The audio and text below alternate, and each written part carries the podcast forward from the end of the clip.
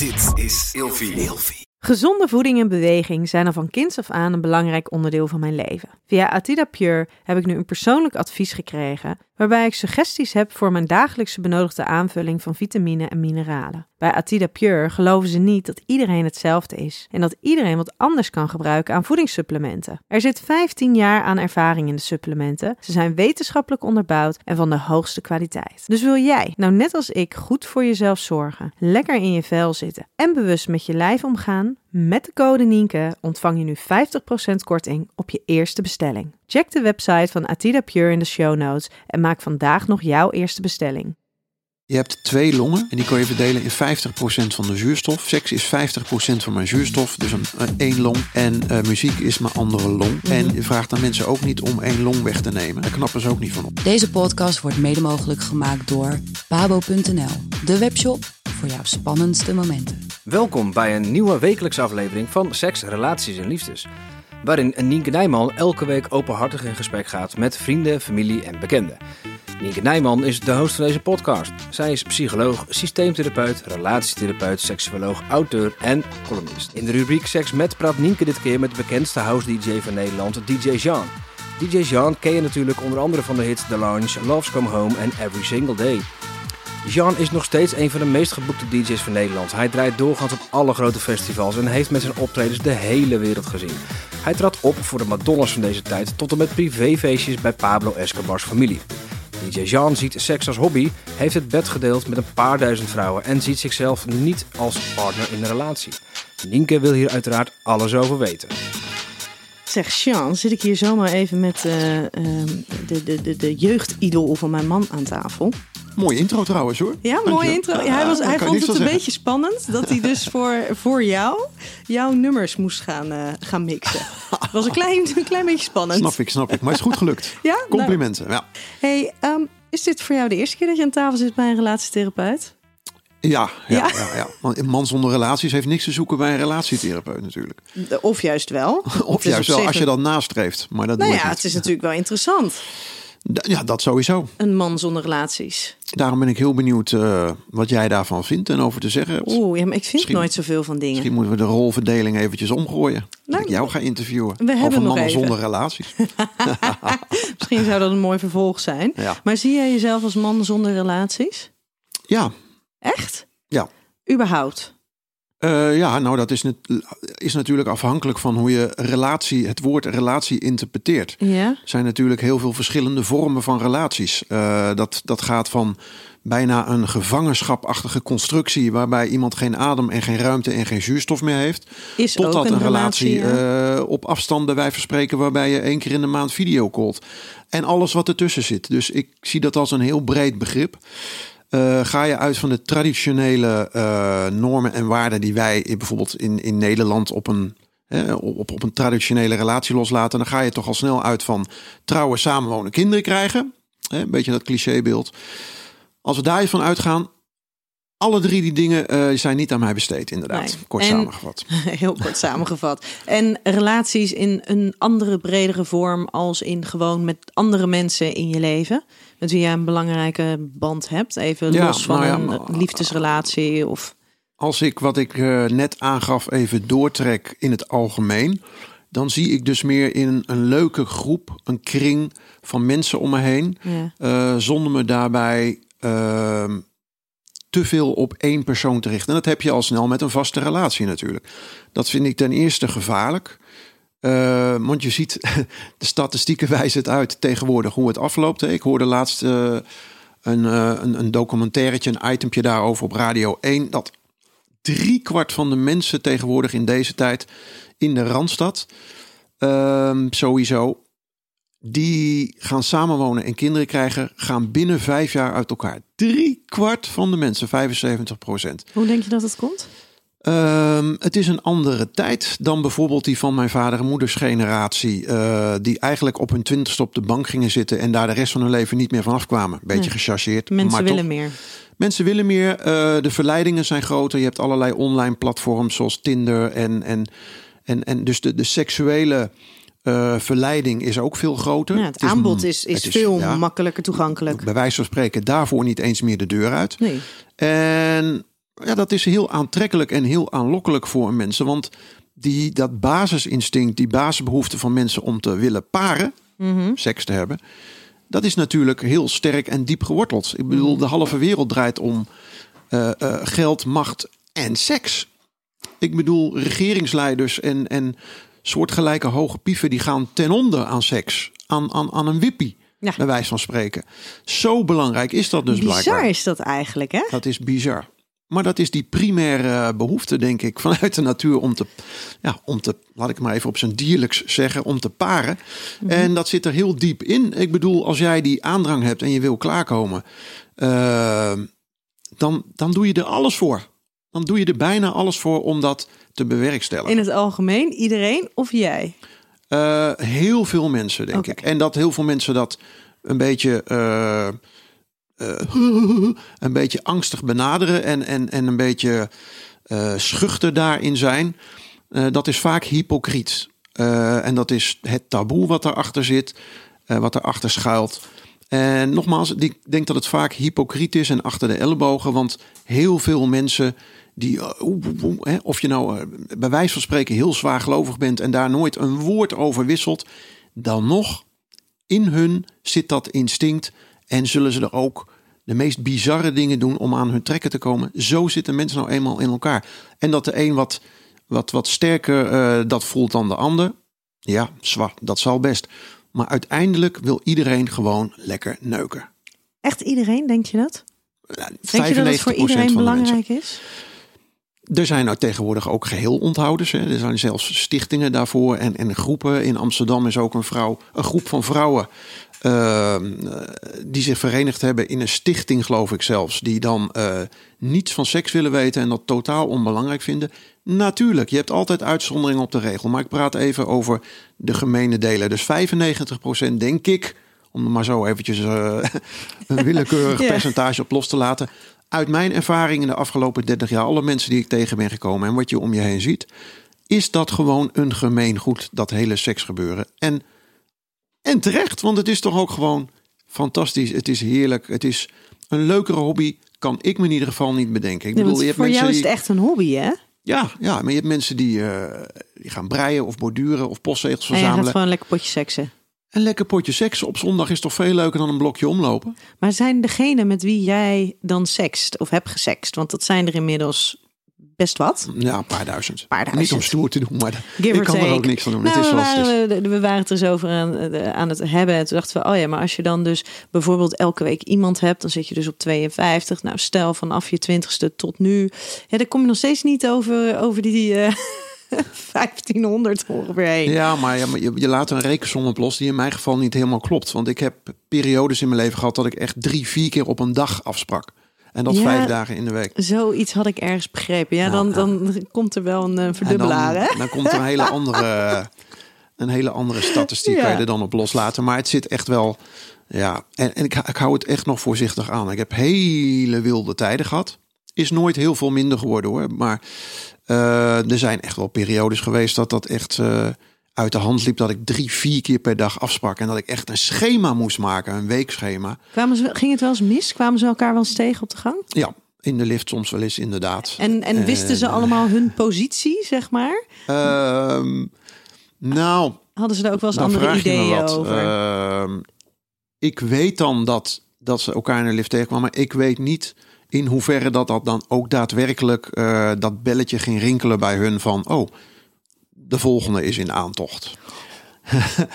maar, ehm, en vergis je niet, het klinkt misschien heel...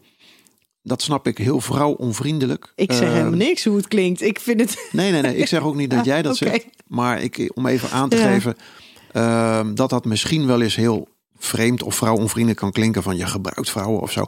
Maar dat is absoluut niet het geval. Want alle vrouwen die eh, met bijna alle vrouwen met wie ik het heb gedaan en met wie ik ooit heb afgesproken, die streefden hetzelfde na. Tenminste, die hadden geen hoge verwachtingspatroon. Nee, want dat wil ik inderdaad vragen. Want, want jij stond erin als, eh, eh, of, of staat erin als het is een hobby, het is leuk, het is alsof ik aan het breien ben. Ehm, maar was dat voor, voor hun ook altijd zo? Ja, ik, ik, ik probeer, ik heb altijd geprobeerd straight to the point te zijn tot op de dag van vandaag. En duidelijk dat er gewoon niet meer in zit dat je niet verliefd moet worden op mij. En dat je niet iets moet nastreven wat, waar ik niet op zit te wachten of waar ik geen zin in heb. Want dan houdt het op. En dat geef ik van tevoren aan. En dan is het eigenlijk, ligt het bij de vrouw, desbetreffende vrouw, of zij daar wel of niet in meegaat.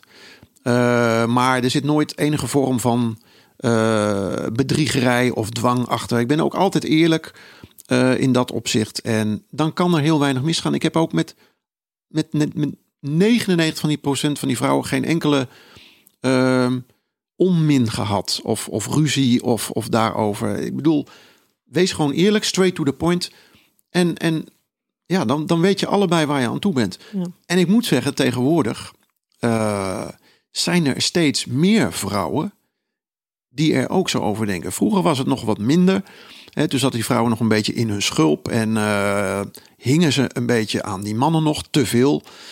En waren ze ook vaak niet onafhankelijk. En, en dat leverde nog wel eens problemen op, waardoor die, die, die balans, die uh, machtsverhouding tussen man en vrouw eigenlijk niet helemaal klopte.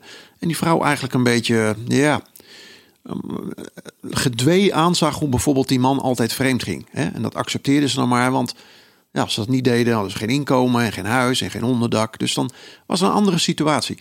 Maar tegenwoordig, die vrouwen zijn natuurlijk niet alleen mondiger, meer mans, zijn vaak ook onafhankelijk financieel. En hebben uh, bijvoorbeeld op een medium als Tinder de overhand. Want al die mannen, die, die willen met hun afspreken. Met wat voor vrouw je ook bent. Als je er maar een beetje normaal uitziet, dan heb je gewoon 400 eh, likes per dag.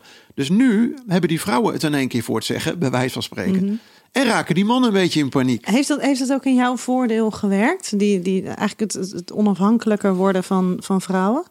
Um, nee, niet per se in mijn voordeel. Voor mij is er niet zoveel veranderd. Maar ik vind het wel mooi om te zien voor die vrouwen. Ja. Dat ze nu uh, wat meer keus hebben en achter hun uh, ding kunnen gaan staan. En hun leven kunnen leiden zoals ze dat misschien ook willen.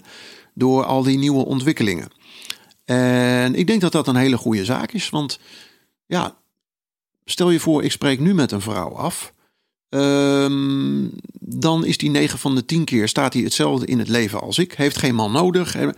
Maar ze komt heeft toch. Heeft jou dus ook niet nodig. Heeft mij dus ook niet nodig. voor het seksuele. Wat het eigenlijk nog leuker en nog makkelijker maakt. Ja. Hey, Ik heb een uh, aantal stellingen voor jou. Oké. Okay. Ja. Liever de rest van je leven vrijgezel dan een carrière opgeven voor de liefde. Um, ja, ja, ja, zeker. ja. Ja, ja, ja. Dan moest je best nog lang over nadenken. Of moest je even nadenken nee, hoe die zat? Ja, ja, ik, ja. Even, ik moest even okay. nadenken. Ja, ja. Um, ware liefde is een illusie? Mm, nee. Nee? dat is natuurlijk heel vreemd uit mijn mond. Nou, Moet ik het ook toelichten? Ik nog? ben benieuwd, ja. Uh, nee, nee, want ik ken ook...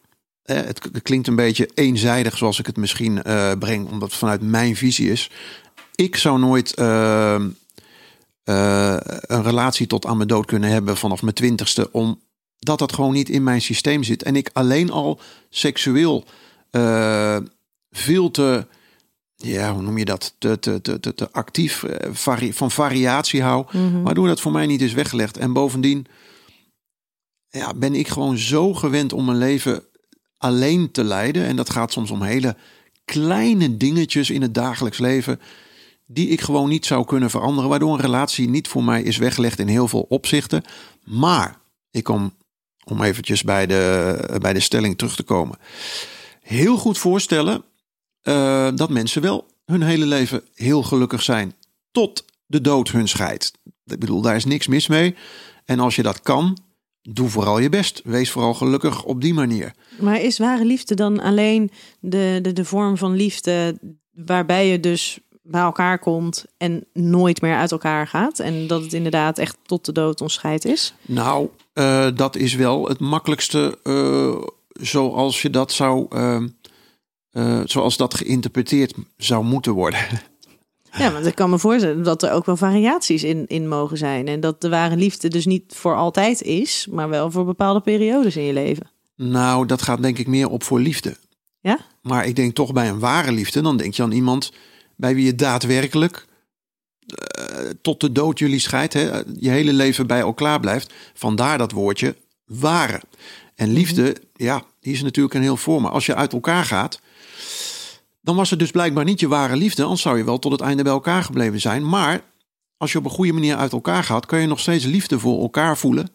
Ehm, dus die liefde die kan er wel zijn. Maar blijkbaar was het dan, denk ik, dan toch niet de ware liefde. Anders zou je niet uit elkaar gegaan zijn. Maar kan je dan, is ware liefde alleen als je ook daadwerkelijk bij elkaar bent? Want ik kan me ook wel voorstellen dat je ehm, door wat voor omstandigheden ook wel bij elkaar zou willen zijn, maar dat niet kan. Ja, dat, En dat het nog steeds om ware liefde kan gaan. Maar waarom zou dat niet kunnen? Nou ja, er kunnen verschillende dingen zijn. Het kan zijn dat er kinderen in het spel zijn, dat er ziekte in het spel is, dat er, dat er leven in andere landen, dat soort dingen. Andere ja, complexe. ja, dan moet je inderdaad dat soort excessen erbij gaan halen. In Leven in andere landen. Maar laten we zeggen, in normale omstandigheden denk ik dat een ware liefde iemand is bij wie je altijd, eh, met wie je altijd samen bent of blijft. En als dat door, dan door, ja, door jou aangegeven praktische zaken niet kan, ja, dan zijn dat inderdaad uitzonderingsgevallen. Maar ik denk de interpretatie, de, de uitleg van ware liefde is als je hele leven eh, bij elkaar bent of blijft en een, een, een eh, intensieve eh, verhouding onderhoudt. Ja, want niet iedereen die een leven lang bij elkaar blijft, ehm, eh, heeft ook daadwerkelijk dat concept van ware liefde. Nee, nee, dat is weer een, dat is een omgekeerd evenredig verhaal, inderdaad. Nee, Ja. nee, niet iedereen die bij elkaar mensen, Heel vaak blijven mensen natuurlijk bij elkaar uit, eh, uit gewoonte, eh, uit financieel oogpunt. Onderschat dat ook niet, hè, wat ik net al aangaf. eh, dat heel veel mensen bang zijn om op straat te komen wonen. En die hebben vaak soms, wat ik zie, tientallen jaren nodig om tot dat punt te komen van... nou, ik zit liever op een appartementje in mijn eentje van 30 vierkante meter... of op een camping, dan dat ik nog langer de rest van mijn leven uit zit eh, met deze persoon. Ja. Omdat ze het gewoon op is. De koek is dan op. Maar ze kunnen niet tot die ko- eh, stap komen vanwege of kinderen of financiële zaken. En ja, dat, dat speelt gewoon heel vaak heel erg mee. Ik denk dat anders het scheidingspercentage en de mensen die uit elkaar gaan nog veel hoger zou liggen zelfs. Dan dat het nu al is. Dus het wordt een beetje. Het wordt een beetje verheerlijkt dat, dat, eh, dat samenwonen en dat met elkaar gaan en een relatie hebben.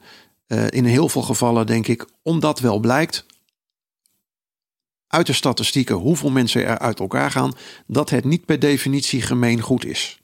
Nee. En dat mensen eigenlijk, denk ik, wat langer na zouden moeten denken voordat ze zulke belangrijke en grote stappen in hun leven nemen. En datzelfde geldt voor kinderen nemen. Want vaak zijn de gevolgen niet te overzien, voor die kinderen niet en voor die relatie niet. En dan denk ik bij mezelf, ja, neem niet na twee jaar samenwonen al een kind, weet je wel. Kijk eerst eens even op lange termijn hoe dat gaat en kijk de kat uit de boom.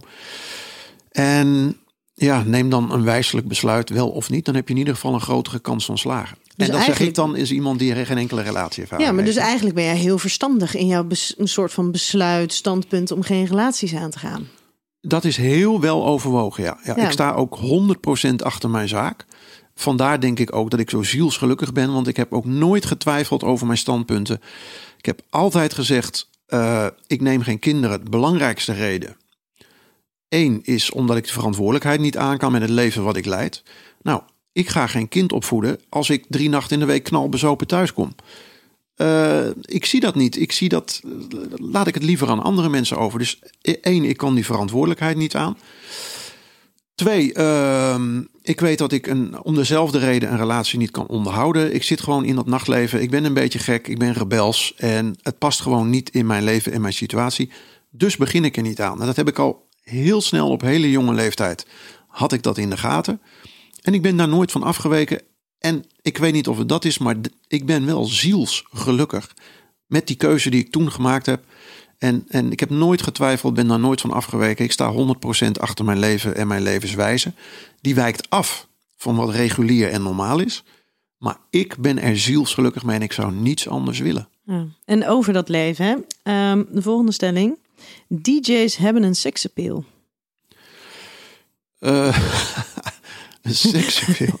nou ja, eh, het is natuurlijk algemeen bekend dat mensen die in de belangstelling staan, of je nou een rockster bent, een popster of iemand die in de media eh, een hotshot is, ja, die lijn kun je doortrekken naar DJ's. Het is een soort van eh, magische aantrekkingskracht die je als bekend persoon vaak hebt op het andere geslacht. En voor DJ's geldt dat misschien nog wel wat meer. Waarom? Dat zou ik niet durven zeggen. Misschien omdat het fenomeen DJ tegenwoordig zo aanspreekt en iedereen het wil zijn of wil worden. Of iedereen wel iemand kent die het wil zijn of wil worden. Eh, mijn bekende uitspraak van mij: meer DJ's als werklozen tegenwoordig. Dus heel veel mensen streven dat na. Eh, jongeren ook. En ja, het is, het is bijna, bijna boven een popsterrenstatus uitgestegen. Je- En dat is heel interessant, blijkbaar. Ja, als je geen DJ was geweest, had je dan ook zoveel bedpartners gehad?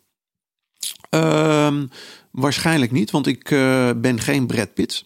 Ehm, ik ben ook geen Leonardo DiCaprio. Maar dat is Mick Jagger ook niet. Dus ja, en, en, en de zanger van, eh, van, eh, van Aerosmith, met, die, met die paardenbek, Ja. ja. die zit ook een beetje op mijn, mijn niveau. 2.000, 3.000 vrouwen, geloof ik. Ehm, dus het gaat er, ehm, des te bekender je bent, des te minder gaat het om, om je looks. Ehm, dus ongetwijfeld zal ik dan misschien, eh, ja, zou ik misschien wel gewild hebben. eh, dat leven wat ik nu leid. Zo. Maar was het wat minder makkelijk eh, en wat minder voortvarend gegaan als ik Jan de Putjeschepper was geweest. Dat, had me frustrerend geleken voor je. Als je dus wel Ja. het zou willen. ja, ja, ja. En dat, dat, het- dat, nou ja, dat eigenlijk Ja. het aanbod niet zo groot zou zijn als dat het nu ja, is. Maar goed, dat is als, als, als. Als, Alle als, als. puzzelstukjes vielen op zijn plaats. En toeval bestaat niet. Eh, dus het is zo gelopen. En alles klopt. En eh, nogmaals, ik, ik ben super blij dat het zo gelopen is. En ik voel me in alle opzichten en ook in dat opzicht seksueel een heel bevoorrecht mens daarom. Volgende stelling. Intimiteit en seksualiteit zijn voor mij hetzelfde.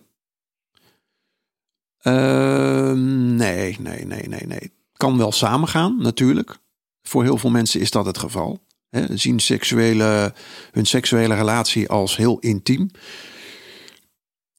Ja, eh, zoals duidelijk mag zijn, seks zie ik meer als een, een, een, een primitief eh, dierlijk gebeuren. En dan beleef ik er het meeste plezier aan.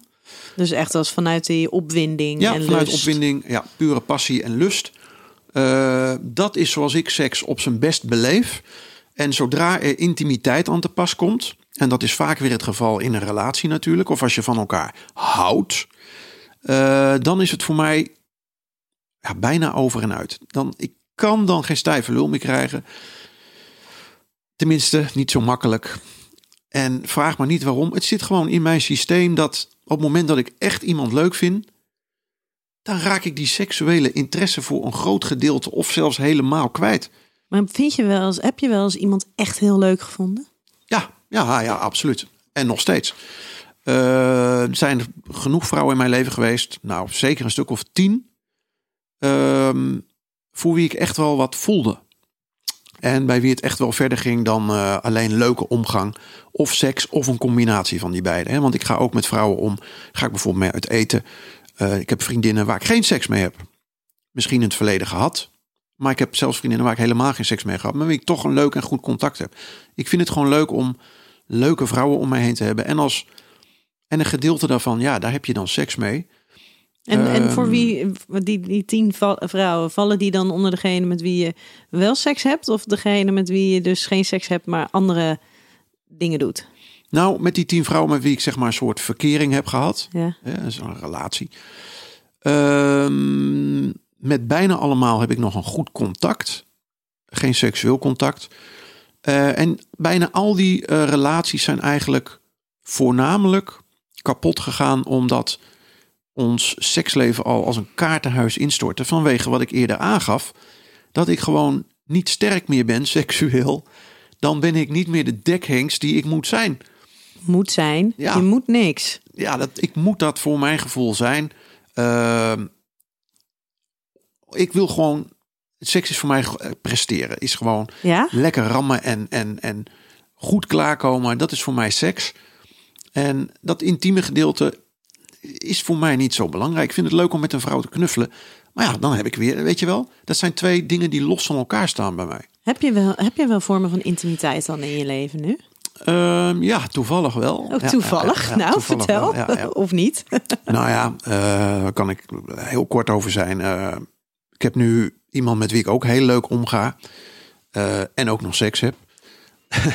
Doe maar. Ehm, alleen, ja, nogmaals, ik blijf wel eh, bij mijn standpunt dat mijn seks is het beste als ik iemand, als ik geen, niet heel veel voor eh, die persoon eh, voel. Nee, anders gezegd, als ik er geen relatie mee heb. Dus als het gewoon een minnaar-minnares constructie is, daar word ik seksueel het blijste van. En dan, dan kan ik dat bij wijze van spreken ook 10, 15 jaar volhouden. Ik bedoel, ik heb minnaressen soms al 10, 15, 20 jaar. Die ik dan één keer in de week, twee weken, drie weken, vier weken zie. Ehm, Twintig jaar lang, één keer in de week. Dat is nog vrij veel. ja, Tenminste, vind, vind ik. Ik vind wat. Ja, dat Ja, vind ja, ja, ik. ja. Maar dat, dat, dat is gewoon zoals het is. En eh, dat gaat eigenlijk prima. Ja. Ja. ja. Dus ik heb daar een bepaalde modus in gevonden die nogmaals heel ongebruikelijk is. eh, maar die voor mij uitstekend werkt. En voor degene met wie ik omga ook. Heb je het idee dat je je daar veel voor moet verklaren? Voor de manier waarop jij jouw seksualiteit kleurt? Ja, natuurlijk. Omdat Ja? het afwijkend is. En alles wat afwijkt en niet eh, tot de grijze massa behoort, dat moet je natuurlijk uitleggen. Maar tegenwoordig ehm, komen we er telkens meer achter dat het, het, het- misschien wel het grootste gedeelte van seksualiteit niet voldoet aan, aan wat we in onze samenleving als de norm zien. Ja, dat, er is wel een eh, kerend sentiment in dat opzicht, inderdaad. Het valt mij ook op. En dat is alleen maar goed, denk ik. Want niet meer blijven hangen in die, in die oude normen en waarden.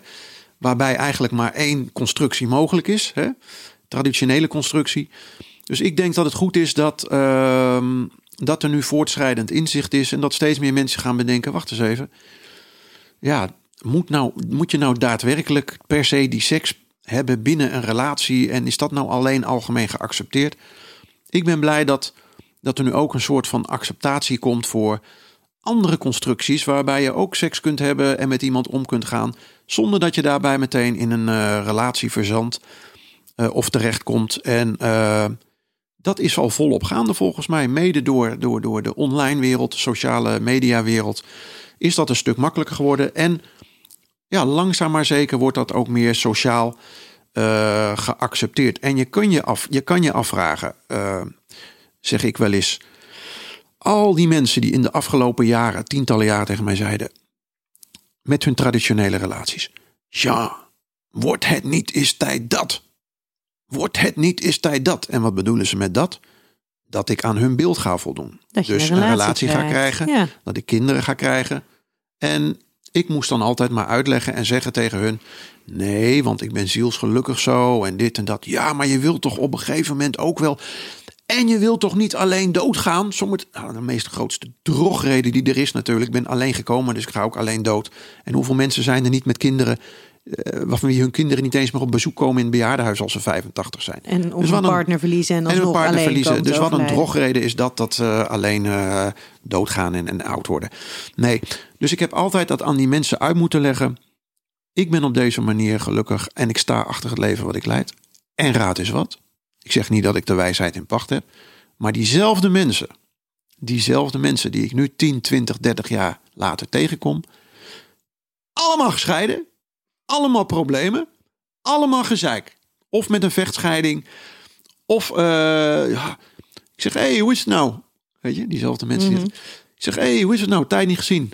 Ja, als je, ja, ja, kut zo, ja, uit elkaar en eh, gezeik. En ik woon nu daar en zij daar en de kinderen daar en bezoekregeling en zus en zo. Ik zeg, oh, oh ja joh. En jij bent gewoon even gelukkig. En ik, ja, en dan denk ik bij mezelf, wie is en was er nou gek? Ja.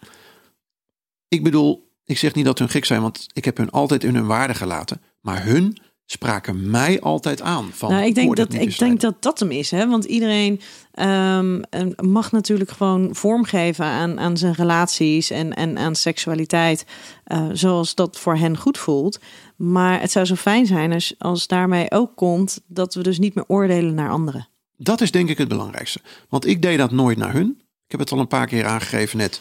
Dat ik iedereen in zijn waarde laat. Als jij zielsgelukkig bent met je gezin, traditionele gezin, Jan Jans en de kinderen eh, met een stationwagen en een hond achterin. Doe vooral je best. Ik gun het je van harte. Ik gun het iedereen om gelukkig te zijn. Maar het is die bekrompenheid van heel veel mensen. Dat je, ook, dat je niet ook op een andere manier gelukkig kan zijn. dan dat zij denken dat de enige manier is. Ja. En nogmaals, dan kom je al die mensen tegen. De helft daarvan is gescheiden of driekwart. En dan denk ik, ja. En sommigen zeggen dan zelfs, ja, kut, ja, je had toch gelijk. Ja, het is nog zo gek niet om alleen te zijn. Want ja, nu ben ik na twintig jaar alleen en voel me helemaal eh, top en gelukkig en dit en dat. Maar ja, misschien is dat ook wel gewoon een, een, wel een weg die zij hebben moeten inslaan. En, een, Ja, maar dat heeft je wel twintig jaar van je leven gekost waarin je misschien niet gelukkig was. Ja, maar is dat dan ook echt zo? Als je gaat scheiden, betekent dat dus dat je dus je gehele huwelijk ongelukkig bent geweest? Er gaat in ieder geval een periode van af hoe lang die ook geweest zal zijn. Of dat nou een maand, een jaar of, een, of twintig jaar is. Er gaat in ieder geval een periode aan af waarop dat is ingezet. Anders zouden ze niet gaan scheiden. Nee. Dus dat is of een week daarvoor geweest, maar dat is niet waarschijnlijk. Want je gaat niet na twintig jaar dan is huwelijk de en je bent een scheiding wel heel erg kortzichtig in één keer. Dus Ja. waarschijnlijk is mijn eh, beleving dan, is dat een proces van jaren. Waarin er steeds dingen cumulatief hè, eh, opgestapeld worden. eh, en dingen zich opvolgen en er misschien wrijving en irritatie ontstaat na een x aantal jaren of na een x aantal maanden. Maar het, het bouwt zich wel op, want anders kom je op een gegeven moment niet tot die uitbarsting en die beslissing. Maar Want misschien voor het gemak zou je denken van nou, dan zit je die laatste 10 jaar of 20 jaar ook nog wel uit. Maar dat doen die mensen dus blijkbaar in heel veel gevallen niet. Dus blijkbaar loopt, het zo hoog op van binnen dat ze toch denken, ik houd voor gezien. Ja, maar en, en wat je net zei, dat dus zeker in de Randstad... dat er eh eh driekwart van de mensen die samen zijn... gezinnen krijgen binnen vijf jaar weer uit elkaar gaan. Daar zit dus iets anders, want die zijn dus niet twintig jaar bij elkaar. Ehm, daar zie je juist dat mensen veel minder snel genoegen nemen met de situatie. En veel sneller zeggen van ja, maar dit is dus niet Ja. wat ik wil. En dat vind ik ook wel een hele spannende hoor. Dat is een opmerkelijke ontwikkeling Ja, inderdaad. maar dat vind ik ook wel een hele spannende. Want als je kijkt naar dan wel het concept van ware liefde, dan wel over gewoon over een goede relatie. Je moet erin investeren. Ja, op op ja. wat voor manier? Hè? Op, op hoe, hoe minuscuul die investeringen ook zijn. En, als je, en, en daarmee creëer je en bouw je een relatie. En als je dan gewoon heel makkelijk zegt: eh, van ja, dit past mij niet. Dan Ja. vind ik dat ook wel lastig hoor. Ja, maar zo is het wel en zo zou het niet moeten zijn. Maar de wereld is veranderd. Het is een snelle wereld. Alles is snel. Mensen zijn snel uitgekeken, snel eh, verwend. Eh, het gaat allemaal heel makkelijk. Hè? Ehm, dus, dus die stap is sneller genomen, omdat je weet dat je heel snel weer in een soort gelijke andere stap kan belanden, die misschien wel beter is. Ja, want er zijn opties. Er zijn opties. Dus als je inderdaad, als je nu uit een Meer relatie opties. stapt, dan, ehm, dan, dan is de kans aannemelijk dat je weer iemand anders treft. Terwijl ehm, als je als je twintig jaar geleden uit een relatie stapte na twintig jaar, dan was het helemaal niet zo vanzelfsprekend Nee, dat je weer dan moest je weer iemand eh, in je dorp vinden. Die moest je maar net weer tegenkomen. Ja. Eh, en, en hoe ouder je werd, hoe kleiner de kans natuurlijk dat je in je dorp iemand, een vrouw tegenkwam die gescheiden was. En, en die, dus die vijver om in te vissen was veel kleiner.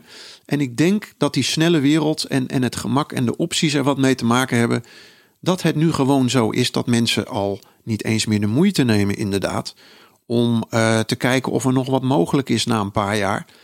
En dan meteen al nu na twee of drie jaar de handdoek in de ring gooien. Eh, dat is denk ik de enige en logische verklaring. Dat er veel meer opties zijn om je leven weer op te pakken op een andere manier. Ja. En ja, is dat dan eh, leuk?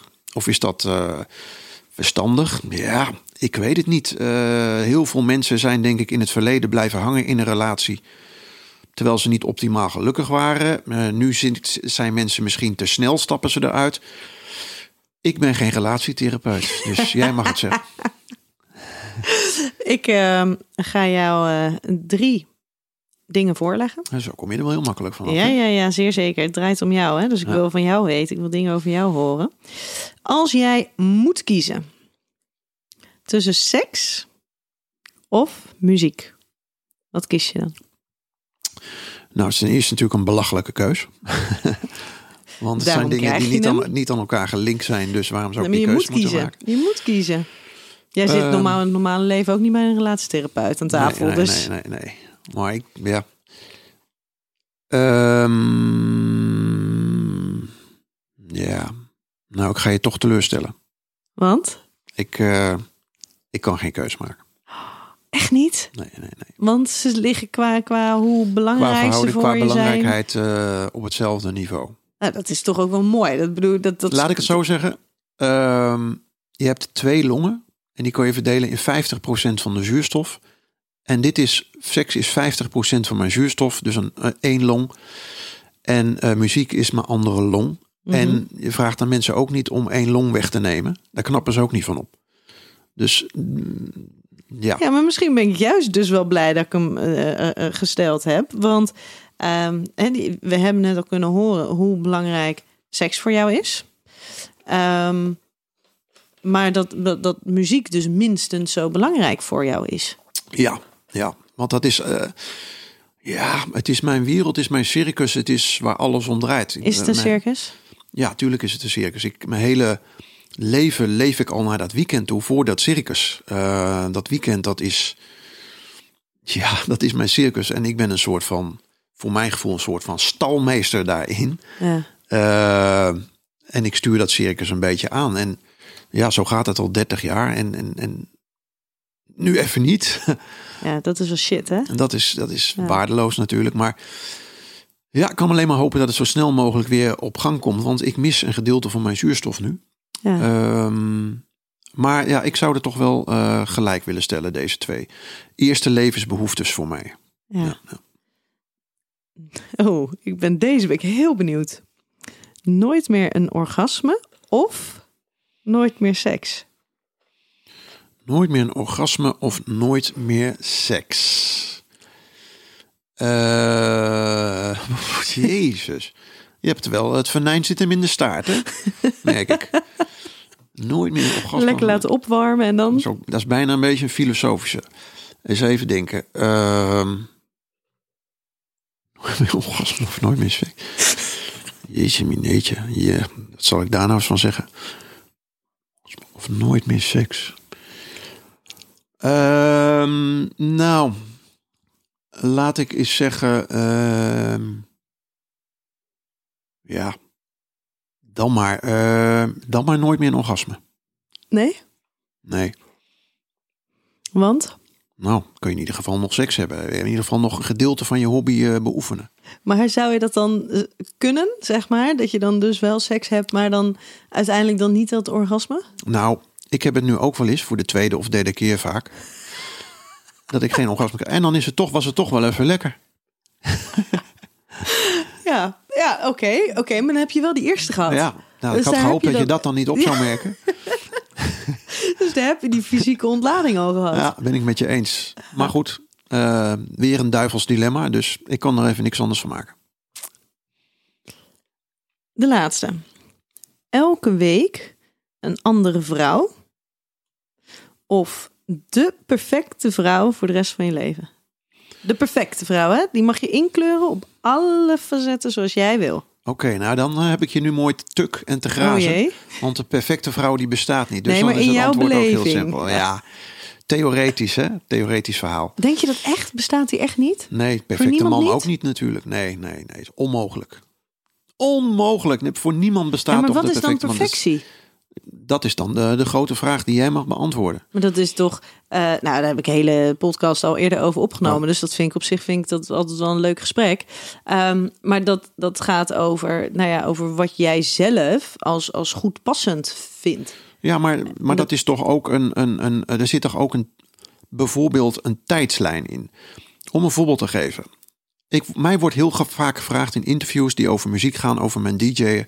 Wordt mij heel vaak gevraagd. Wat is je beste plaat ooit? Ja, een standaardvraag. En die kan ik nooit beantwoorden. Een waardeloze kutvraag. Want ik kan niet zeggen wat mijn beste plaat ooit is. Want twintig jaar geleden vond ik hem op dat misschien, moment misschien de beste plaat. Maar vijf jaar later kwam er een plaat die ik nog beter vond. En die plaat die was, ja. Dus als je nu aan mij vraagt. Toen die tijd, twintig jaar geleden, vond ik die plaat het beste. Vijf jaar geleden die. Misschien komt er, is er afgelopen jaar van een plaat gekomen, die, een plaat gekomen die ik nog beter vond. Als die twee vorige beste platen. Nou, Zie je de, proef je de parallel? Ja, zeer zeker. Maar dan alsnog zou dus die ik- perfectie, Ja. eh, die vond jij misschien 15 jaar geleden toen je die persoon leren kennen, was dat nou ultiem, het perfecte plaatje. En in de tijdslijn door de loop der jaren heen komen er misschien wel kinkjes in de kabel. En ondergaat die perfectie misschien wel een. eh, is- die, die perfectie is onderhevig aan, aan, het- aan, aan, aan een tijdsbeeld, aan een tijdslijn. Want wat nu perfect is, is over vijf jaar misschien je grootste vijand. Mhm. Dus dat is een relatief en een heel betrekkelijk begrip. Waar je dus eigenlijk, dat, wat jij zegt, niet op los kan laten. Een perfect persoon bestaat niet. Want wat op het ene moment perfect is, is vijf jaar later eh, eh, je grootste vijand. En dus is het een relatief begrip. En dus kan je die eh, stellingen niet op loslaten. Nou, eh, toch doe ik het. Oké. Ehm, nee, maar in, als je het dan hebt over de perfecte vrouw, eh, dan kan dat natuurlijk. Want ik begrijp echt wel dat, dat op, op een bepaald moment heb je bepaalde behoeftes, heb je een bepaalde eh, manier hoe je je leven eruit ziet en, en wat je daarin nodig hebt van een ander. En dat zal nu zal het anders zijn dan twintig jaar geleden. Dat, nou ja, dat zal niet. Dat is zo. Maar kan het dan niet zo zijn dat je, als je dus de perfecte partner daarin treft, dat je dus met z'n tweeën mag evolueren door de tijd heen? En dat je daarin samen mag, mag groeien. En dat je dus elkaar misschien niet altijd even leuk vindt, maar dat dat gewoon mag. Want je hoeft niet ineens te twijfelen aan elkaars liefde of in de, de- dat, je, dat je de goede intenties hebt. Ja, dat is een mooie uitleg. Ben ik eh, wel met je eens eigenlijk. Ja? Ja. Yes. Dus dan eh, praat je dus, eh, als je daaraan werkt, praat je wat mij betreft over de semi-perfecte partner.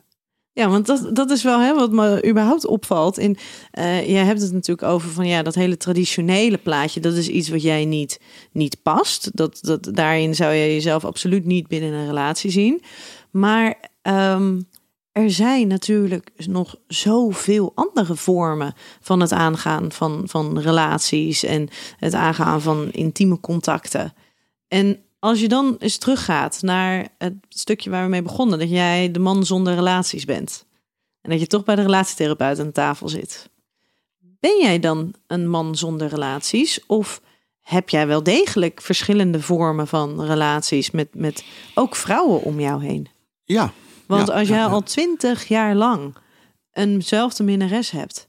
En in de ene periode, de ene levensfase zal het wat ja frequenter soms zijn dan er de een ander. paar weg. eh, die gaan trouwen, samenwonen en dan komt er weer eentje bij. En Precies. Maar als jij, als jij twintig jaar lang al contact hebt, en, en ook al is het alleen maar seksueel contact, dan ga je toch een bepaalde relatie met iemand aan.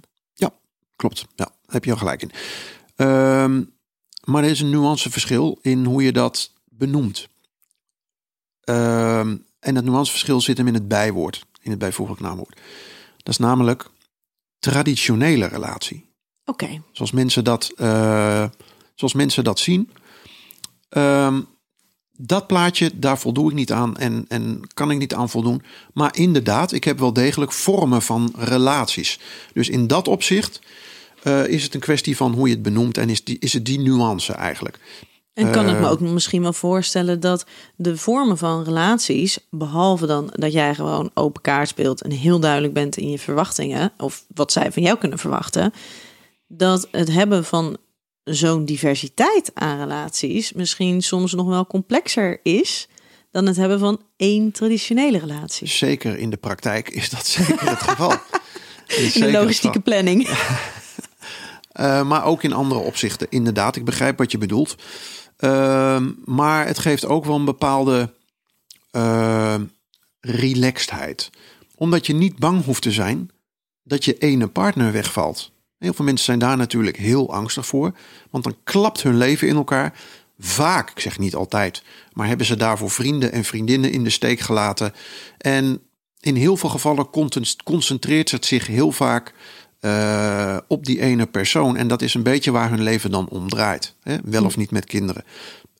En als die persoon dan wegvalt, hebben ze toch, eh, als het ongewild is, een probleem. Want dan ontstaat er een enorme leegte als je dat 10 of 20 jaar gewend bent.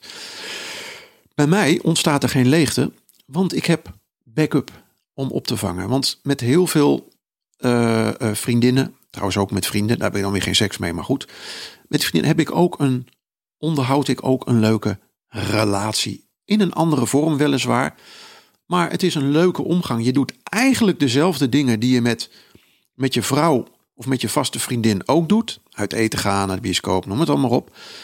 Alleen dan zonder, laat ik het even oneerbiedig zeggen, zonder het gezeik.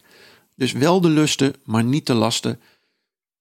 Ja, hoe geweldig is dat? Ja, maar eigenlijk. En dat verdeel Ja. je dan over, eh, over meerdere personen.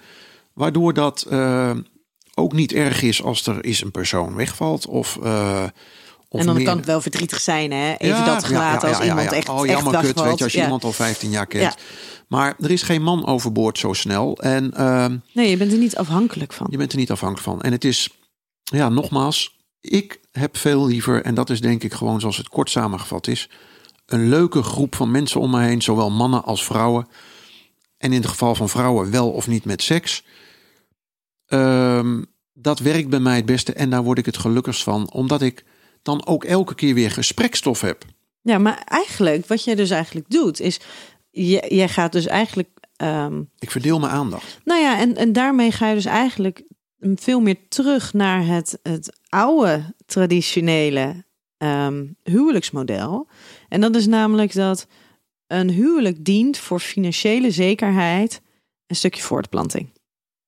Man verdient geld, vrouw zorgt voor de kinderen. Ja. Die twee dingen. Maar wil jij een goed gesprek? Wil jij op avontuur? Wil je een goed avondje eh, seks hebben? Wil je een avondje lachen?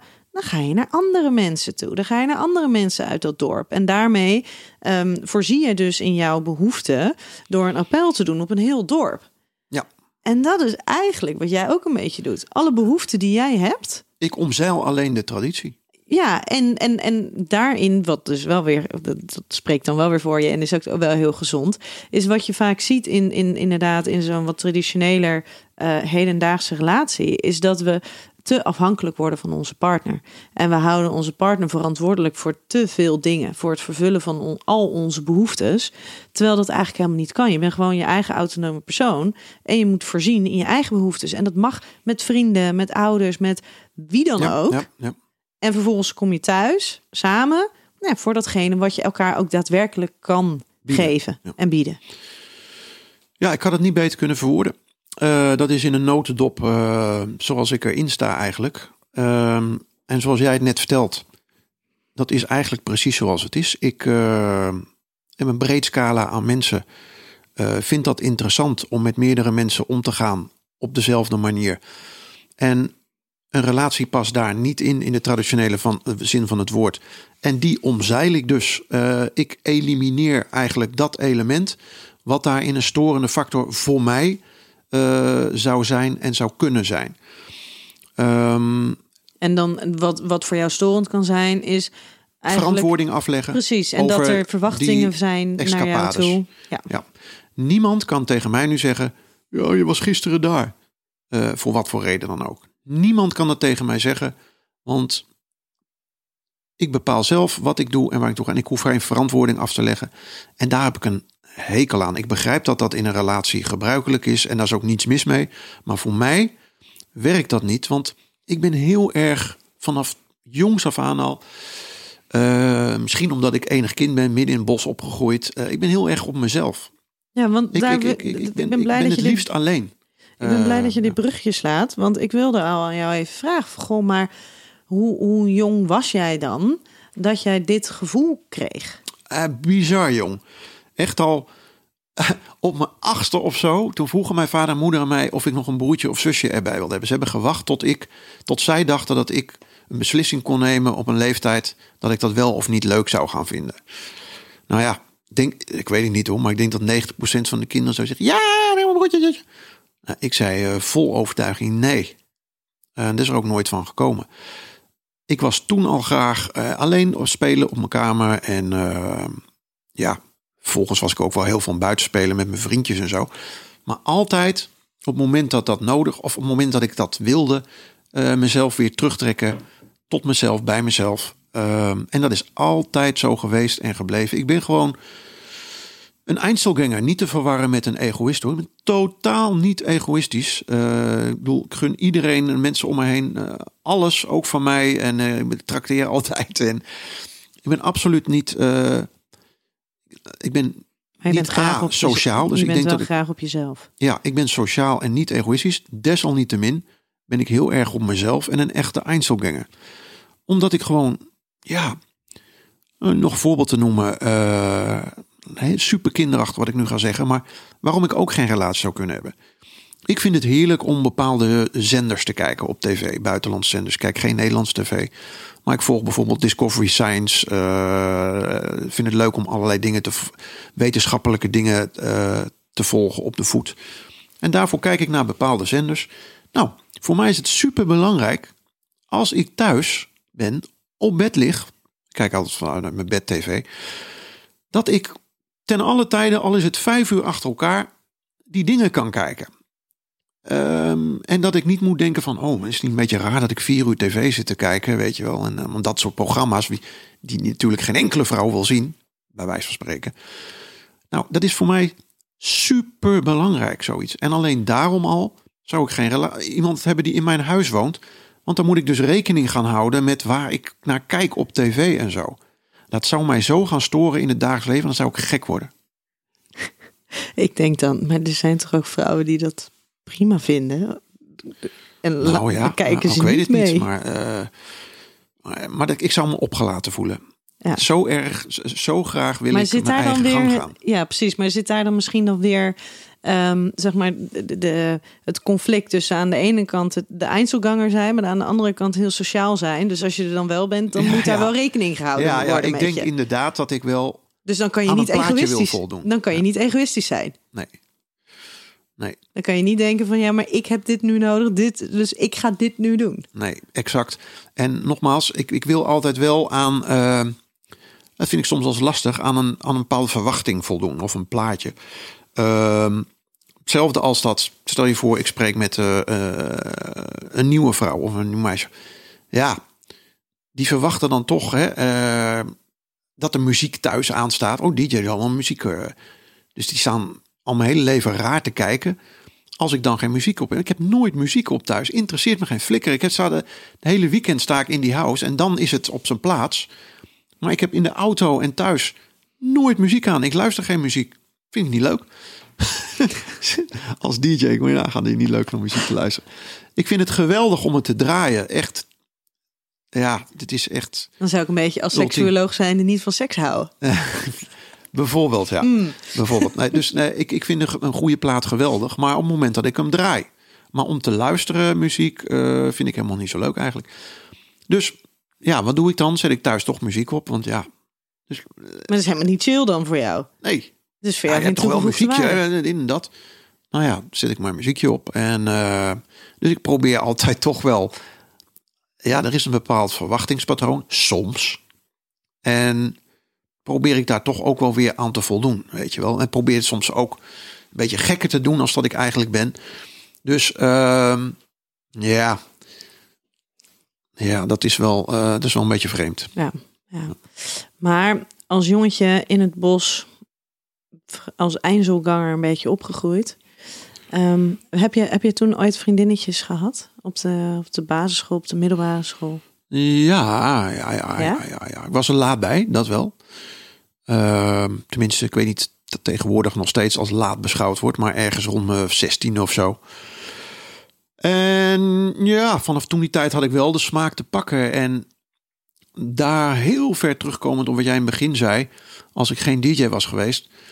Maar nu bedenk ik me in één keer eh, dat toen ik tiener was, toen ging ik uit in Zeist op de Dorpstraat. Eh, met een aantal vriendjes van mij. En ik moet zeggen dat het daar toen ook al wel op mijn 17e, 18e wel elke week raak was. Ah. Dus ik was dan nog wel geen DJ, maar blijkbaar lag ik toch goed in de markt. Want eh, het was toen wel scoren geblazen, moet ik zeggen. Dus toen is eigenlijk die trend wel een beetje ingezet. Dat ik er toen al plezier aan beleefde en, en, en schik aan had. Zeg maar. En is er een moment toen ook nog geweest dat je dacht: oké, ik moet nu een soort van een keuze gaan maken. Of ik blijf de eeuwige vrijgezel. Of ik ga nu een soort van naar iets anders op zoek. Of ik ga me anders gedragen. En ik stel me open voor de mogelijkheid van een relatie, toekomst met een gezin. Nou, ik heb eigenlijk altijd al wel aangevoeld dat het er niet in zat. En ehm, daar ga je weer. Altijd gewoon dat gevoeld, wel geprobeerd, hè, tegen beter weten in. Maar altijd weer tot dezelfde conclusie gekomen, namelijk kansloos verhaal. Voor jou. Voor mij. Ja, voor mij. Ja, ja, even alle duidelijkheid. Voor jou. Voor mij persoonlijk. En ja, wat ik net al zei, toen ik daar in Zeist op mijn achttiende achter die meisje aan zat. En dan de ene week, eh, ik moest dan altijd met de laatste bus terug om, eh, om één uur naar Renen. En dan, eh, mijn vriendje stapte dan eh, op die lijn uit eh, in Leersum, Amerongen, hè, Elst en dan uiteindelijk Renen. En dan stonden we om half één bij die bushalte, allemaal knalbezopen tieners met een mannetje of tachtig. En dan kwam die bus eraan en uh, riep die vriend van mij, Jan, waar zit je nou? En daarachter was dan een tennisbaan, daar in Zeist. Tenniscomplex. En dan was ik dus over het hek heen geklommen. Lag ik daar met een meisje op de tennisbaan. Eh, gewoon lag ik daar te neuken met een meisje op de tennisbaan. En terwijl die bus daar aankwam. Allemaal figuren bij de bus. Echt letterlijk achter de bushalte. Of daar schuin tegenover zat een park. En dan waren ze me weer aan het zoeken. Weet je wel, eh, super drukke cafés daar. En dan was ik weer spoorloos. En dan was er daar een soort van park met zo'n muziekkapelletje daar. En dan lag ik daar met dat meisje in zo'n muziekkapelletje. En zo ging dat maar door. Dus dat is toen wel al, uh, zat er toch, toch al wel een beetje in. Ja. En Ja. natuurlijk was ik misschien niet aan de 2000 gekomen. Maar ik denk als ik er zo over nadenk, misschien toch wel aan de 500. Wat ook al een heel, eh, heel mooi aantal is. Toch? Hey, wij moeten hem. Maar het is, eh, ook, het is ook helemaal niet mijn. Even tot slot. Eh, ik vind het ook helemaal niet stoer of zo. Het is nooit mijn streven geweest. Het is een keer uitgevloept bij spuiten en slikken. En ik zei toen heel eigenlijk onschuldig naar mijn idee. Toen eh, Sophie dat vroeg. Ja, hoeveel vrouwen heb je gehad? Ja, zat een rappertje aan tafel. "Ja, ik ben over de 50. Die vond dat toen al heel wat. En toen zei ze voor ja, en jij? Ik zeg, ja, ik weet niet, ik heb nooit geteld. Maar dat was eigenlijk, toen is dat een beetje in gang gezet. Ik zeg, ja, volgens mij iets van rond de duizend of zo, als ik het zo kan bekijken. En dat zei ik eigenlijk gewoon niet om stoer te doen. En dat is toen een heel dingetje geworden.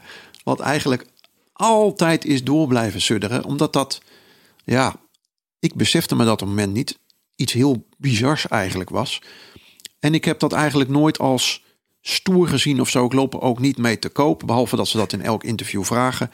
En het is gewoon, het is onderdeel van mijn levensstijl geweest. Al die jaren. Waardoor ik aan dat aantal ben gekomen. En het is nooit een streven geweest met een telraam erbij van. Nou, ik moet nu, ik moet wel de 2000 komen. Want eh, anders. eh, dus het is zo gelopen. En eh, ja, ben er ook niet blij mee of zo. Ik ben er wel gelukkig mee. ja. Maar ja, het is iets wat je, wat je leuk vindt. Het wat je lekker vindt. onlosmakelijk met elkaar verbonden. En ik vind het jammer, eh, hoewel dat uh, tij wel kerende is, ehm, dat mensen nog steeds over dat hele seksgebeuren soms zo benauwd doen. Het Ja. is toch gewoon een potje seksen. Waarom toch zo volwassen mensen aan, aan bijvoorbeeld, eh, ik noem maar wat, bij eh, Pauw en Witteman of zo bestaat niet meer, maar hoe heet dat tegenwoordig? Dat dan volwassen mensen, als dat gewoon, onderwerp ja. ter sprake komt, wordt er altijd weer zo achterlijk gehinnikt en zo. En dan denk ik, jezus, Ja. doe toch eens normaal. Dit is, het is maar een potje seks. Doe er toch niet zo moeilijk over. Maar ik denk dat dat, eh, dat dat heeft betrekking op, op het hele gebied van seksualiteit. En dat is niet alleen maar dat ze dus naar jou toe oordelend zouden zijn. Of dat ze inderdaad het- er moeilijker over praten dan, dan dat het eigenlijk zou, zou moeten. Alles wat te maken heeft met seksualiteit. Of je nou heel veel seks hebt of eigenlijk helemaal geen behoefte hebt aan seks. Alles lijkt een ding te zijn. Het blijft een achterkamertjes, eh, schimmig achterkamertjes eh, fenomeen. Zonde, hè? Want het, het, het- Ja, ook als je kijkt naar. Jij komt er natuurlijk gewoon heel erg nou, een soort van vooruit. Ja, dat het gewoon iets is wat je onwijs leuk vindt en lekker Ja. vindt. En, en nou ja, waar je er heel veel van hebben. Ehm, maar maar het, is, het zijn zelden mensen die er op die manier zo voor uitkomen. Ja, nou, wat ik al zei, jammer. Want eh, waarom? Eh, waarom kan je wel zeggen, ik ga een stukje fietsen op zondagmiddag? Kan je dat vol trots zeggen, ik ben lekker wezen fietsen. Maar je kan nooit zeggen, eh, wat heb je gedaan zo zondagmiddag met kut weer? Ja, ik heb lekker twee uur liggen neuken. Ja, het blijft toch een soort dingetje.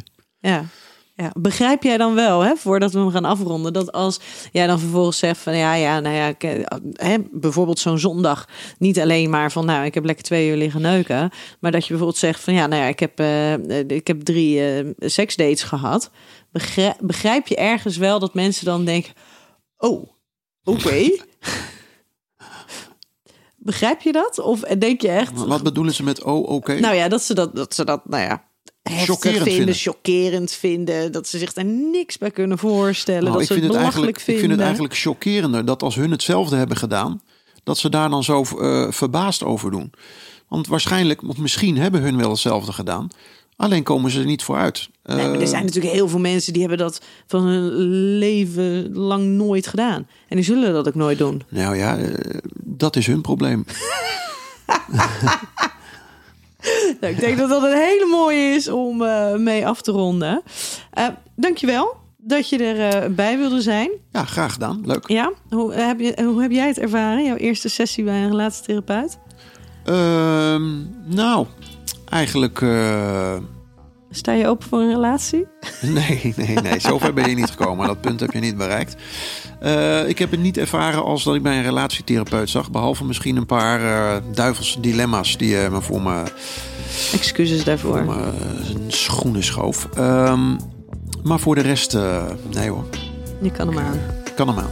Helemaal goed, Tik hem aan, ouwe. dacht ik. Dankjewel. Graag gedaan.